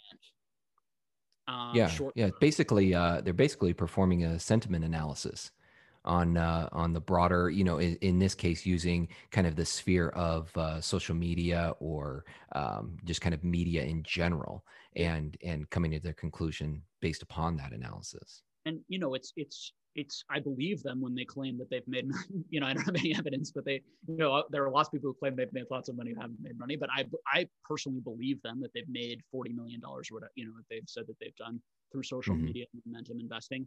You know you have these huge you know um uh, you know people who are momentum investing and and you know momentum stocks have way outpaced value you know financial type you know type type stocks over the last 10 years really but in particular over the last couple of years and um, so I don't put that down as a not a good way to invest. In fact, that's a very logical, rational way to invest in the short term. But it, there's huge risk in, in in investing that way, in my opinion. And there's also um, you need to be very you need to be able to somehow be ahead of of basically the herd. Mm-hmm. And you're basically what you're trying to do is you're trying to move just slightly ahead of the herd. But by the time you're hearing a YouTuber tell his 40,000 view audience about a card, you aren't ahead. You aren't ahead. Mm-hmm. Like people have already known about it. They've already placed their orders. There are people far ahead of you have the distributor connections to get that card at retail. Like there are people who are now you might be ahead of the next group of people, you know, so there, there are ways to stay ahead of some part of it and still make certain returns and money. Mm-hmm. But um, so that type of investing can definitely work. But I'm definitely with you. And the way that I invest in my personality is conservative, invest in things that you understand, where you see the value in it, where you believe others over time will see the value in it, where you don't have to worry about what is the right time to sell, because there is never, unless the fundamental valuation of the thing radically changes, there isn't like the best time to sell is in 10 years right the best time to mm-hmm. sell is is holding it you know exactly. it, you know and and i'm going to hold my pokemon items the ones particularly that i love from my collection until i feel like the market's radically changed the you know the interest is going to you know i see some some big shift um and that's how I invest in stocks. That's how I invest in everything in, in my life. And it's my dad's a financial advisor, and that's how I, you know, mm-hmm. I was brought up investing. And and um, uh, I think you know, trying to do hybrid models is interesting. Um, you know, trying to do some of both. I think taking taking shots on certain things. But I think that when there are certain items in the hobby that I think can have both elements going for them, that they both have good fundamentals and a lot of the social media presence that you can try to get ahead of in modern that that can be good to go for. But yeah, at the at the end of the day, uh, you have to you have to I think have a plan. Like if you really want to be a serious investor of anything, you know, it's trying to figure out what type of investor am I how much am I going to allocate, you know, as you were saying, to these different investment categories? What type of investor am I going to be within each of these categories? Or you are going to probably do worse than average if you just mm-hmm. picked random. You should just throw your money in index funds because studies show that we're very bad. You know, we tend to we tend to buy things when they go up and sell things when they go down. Mm-hmm. exact opposite. Buy high, sell low. Yeah. Do. You should be, you know, and and and it's human nature. And so that is just very true. And so you have to understand that about your own psychology and figure out how you are going to can either have that self-control to get to sort of get around that. And one way is just buy things that you think have good value and hold them forever, you know, mm-hmm. is, a, is a great strategy for that. Um, Another thing is setting price points where you're actually going to sell an item. You know, I have people coming to me all the time saying, "Is now the right time to sell evolutions? Is now the right time to sell evolutions? Is now the right time?" You know, it's kind it's of like, like it's kind of like know. it's kind of like placing a stop or a sell limit on your on your product.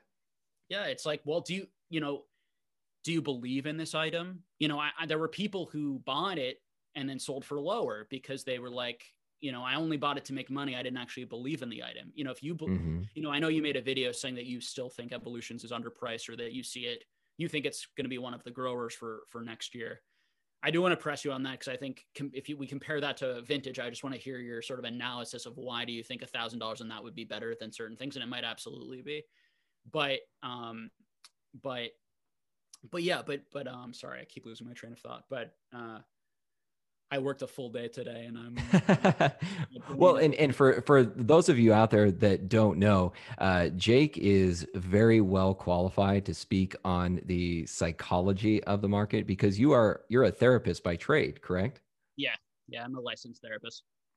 So eh, I mean, he's he's studied this stuff. Maybe not necessarily in the capacity of this. I, maybe you guys did while while you were in school, but. Uh, you know, he, yeah, I was very interested in economics and, and did it and took a bunch of game theory courses and have always been fascinated mm-hmm. with um, with with these types of topics. Um, yeah, yeah, yeah. Well, and like I said, you guys you guys do a fantastic job uh, of of bringing these things to light. And and again, they're not always the the easiest conversation, but it's a conversation um, you know that we that we need to have. Um, but yeah, going going to your question about um, evolutions, I wouldn't say you know when when I created that video, I you know how it is in the YouTube sphere. Um, yeah.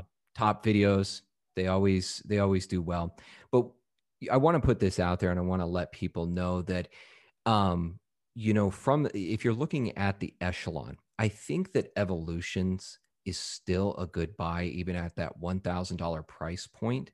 Um, because again, we're looking at a reasonable return.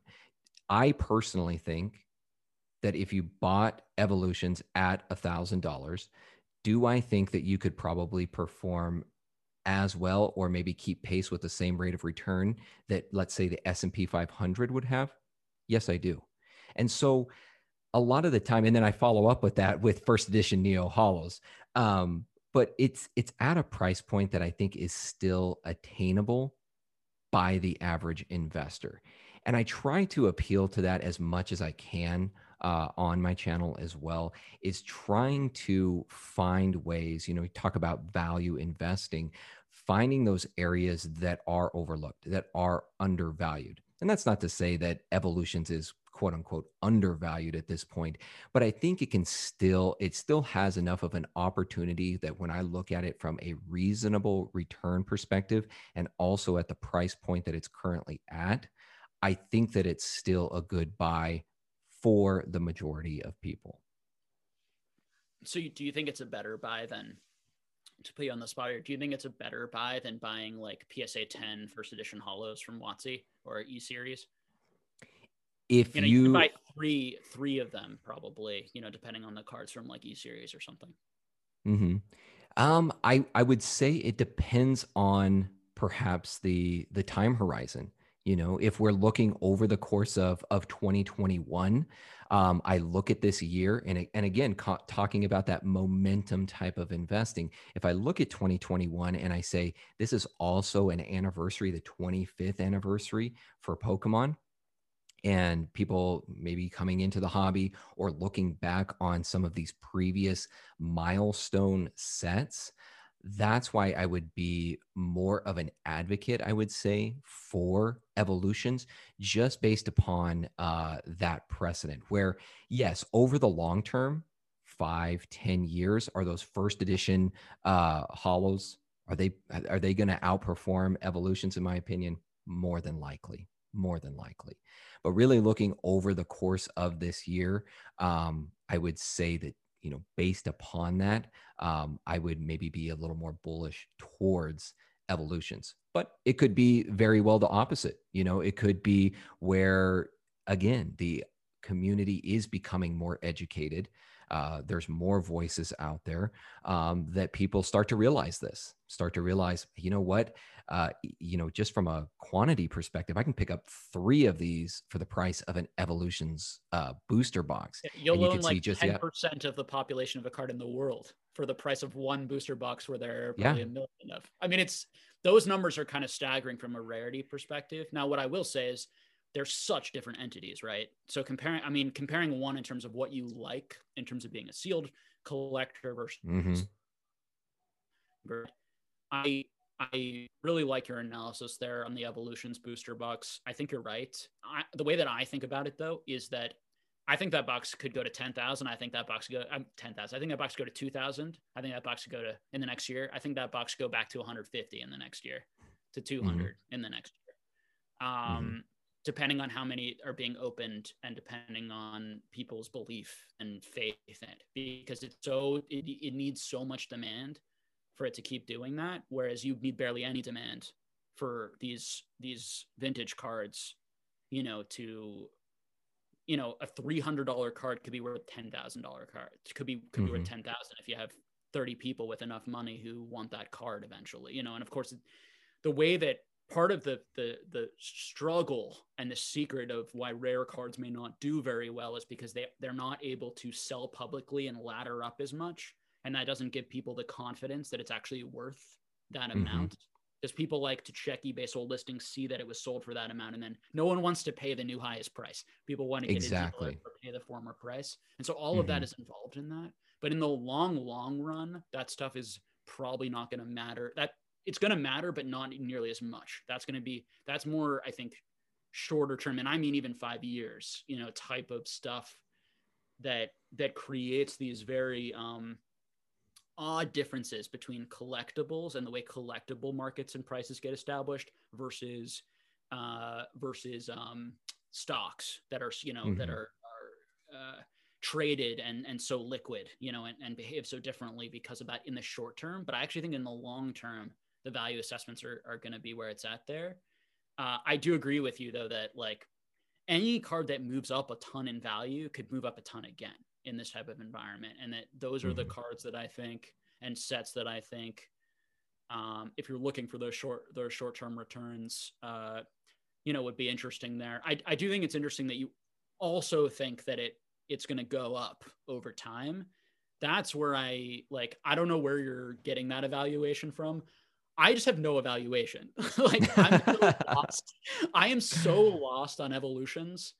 And I'm so I just feel like we have no idea about that because there's so mm-hmm. many in that box and we just have so little idea how many are going to be opened and how how that's going to age. And for me, the best I can do is compare it to other collectibles. There's nothing really that close because that, that is so close to that. But when I look at like reprints from other collectibles, you know, for example, you see like a $2 million Batman 1 sell, okay? For in mm-hmm. CGC 9.9.4 for 2.2 million, the reprint comic of that from 1984, which is over 40 years, in 9.4 sells for a $100. So two point two mm-hmm. million to $100. That's what I expect to happen in Pokemon if Pokemon gets established. I expect all these other cards to be worth tens of thousands if Pokemon becomes established. And I expect all these modern cards to not move at all or go down from what they are right now. If it follows the trend, that's not my trend. That's the mm-hmm. trend of these other markets. And so now if Pokemon could be very could be different and because of the generational effect could be different to some extent, but the reason why it's so similar to comic books is it's the same characters across. And the reason why that original Batman is so expensive is people wanted that for that Batman one. Um, it's not the first appearance of Batman, but you know the first appearance of Batman, it, you know, is before, and that comic's worth even a lot more than that. And nine point four, I don't even know how much it would be worth. But um, the other thing is that these things do not move like normal items. Like even those mm-hmm. items, they like go up, you know, because they're so rare. It's like you have one auction, just like this Lugia auction, where the Lugia out of nowhere, first edition PSA 10 Neo went for 129,000 Hmm. Presumably because two people were willing to want it way more than anyone else ever did. That car was going for three thousand dollars, right? Mm-hmm. Three thousand, four or four thousand, maybe five thousand, depending on your time frame, went to one hundred twenty nine thousand. That's an insane return, right? Was this that. was this uh, just recently on uh, eBay? Is this where you're seeing, or is this in an auction house? the PWCC auction through through eBay, but yeah, but through PWCC auction. Whereas one just sold now for seventy nine thousand, so it went down. I was 50, yeah, 000. I was gonna I was gonna say that's the one that I I, I must have missed the one at uh, you said one hundred and twenty, yeah, but I, I saw two months ago, and that's mm-hmm. part of why this this card has made big news is because that that big drop. But people will say, oh my god, you know that that card is having a big retrace. Like that's not what happened there. Yeah. Like that's a misunderstanding of the market. What happened probably is there were two people who really wanted it for a huge, huge, huge evaluation. It was also mm-hmm. at the, the, top. And now this time, the two people who wanted it the most or three or whatever, you know, were only willing to pay that much. And so mm-hmm. for those types of items, particularly in the long, long, long run, like you could see those tremendous you know values particularly when these items only sell once a year or once every three years because mm-hmm. the big thing that people miss right now in vintage is that there's a it seems like it's not that much scarcer than modern because it's still selling so much because people are selling it but it's so much rarer than modern and so if that gets gobbled up for real and we stop seeing constant auctions where you can buy it, you're going to see prices soar on those types of items. I promise mm-hmm. you. The exact same thing we saw in these other these other collectible categories. Whereas that I don't see that ever happening with modern. And I do think that if you see that soar, will it bring more interest into modern? I, believe PokéNav that a lot of people are investing into modern because they think it's going to be the next vintage. You know, they think that mm-hmm. it's going to move the same way. And it just doesn't have any of the same fundamentals. None of it except that it has the same Pokemon on it. It's much more akin to 80s, 90s comics and sports cards through the junk wax era, where basically they were printing it so much everyone thought it was going to be extremely you know rich and those comics and things are worth less now today and and mm-hmm. booster boxes and cards are worth less now today 40 years later 30 years later 20 years later in some cases now the top 1% of those things have gone up a lot in value and so if if what holds true for for um, those markets holds true for Pokemon. That's what I would expect to see. But my response, and, and I said this in the beginning, there is just isn't enough data. Just because those hobbies move that way, I don't feel confident that Pokemon mm-hmm. is going to move that way. There's a ton of risk. But it, understanding why those moved that way, how that might be applicable to this, I think is really important. And then it's all about, as we've talked a lot about, mitigating risk. You know, mm-hmm. um, whether it's not overspending, budgeting, or diversifying you know if you if you you know want to try certain things in the market try a little vintage here try a little modern and kind of see how it how it does over time mm-hmm. for sure for sure no I, I think that's that's that's a perfect way to leave off here because i think at the core of it uh, that's really what i think both jake and i and i'm sure rafi would would agree on guys is that if you're going to go about this do so in a financially sound manner diversify yourself.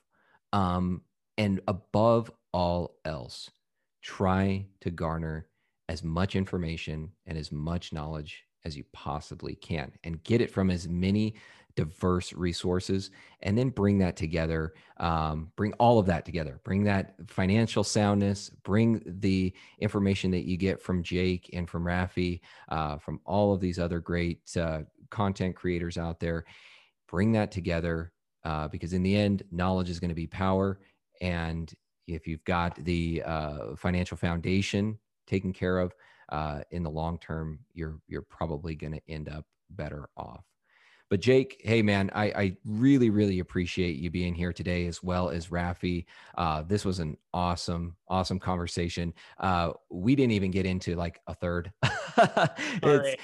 But honestly, this this was exactly what I wanted to discuss here today, um, because as I said, I think these are two uh, components or two aspects uh, that many people overlook uh, the history of cards and sets and the psychology of the market. I know you have uh, spoken about them on your channel as well as, as Rafi, uh, but a lot of the time, as I said, people just kind of overlook them or breeze by by them because it's not it's it's not as exciting as just throwing out um, you know eh, buy these cards or buy this set um, but guys this is this is really really important information.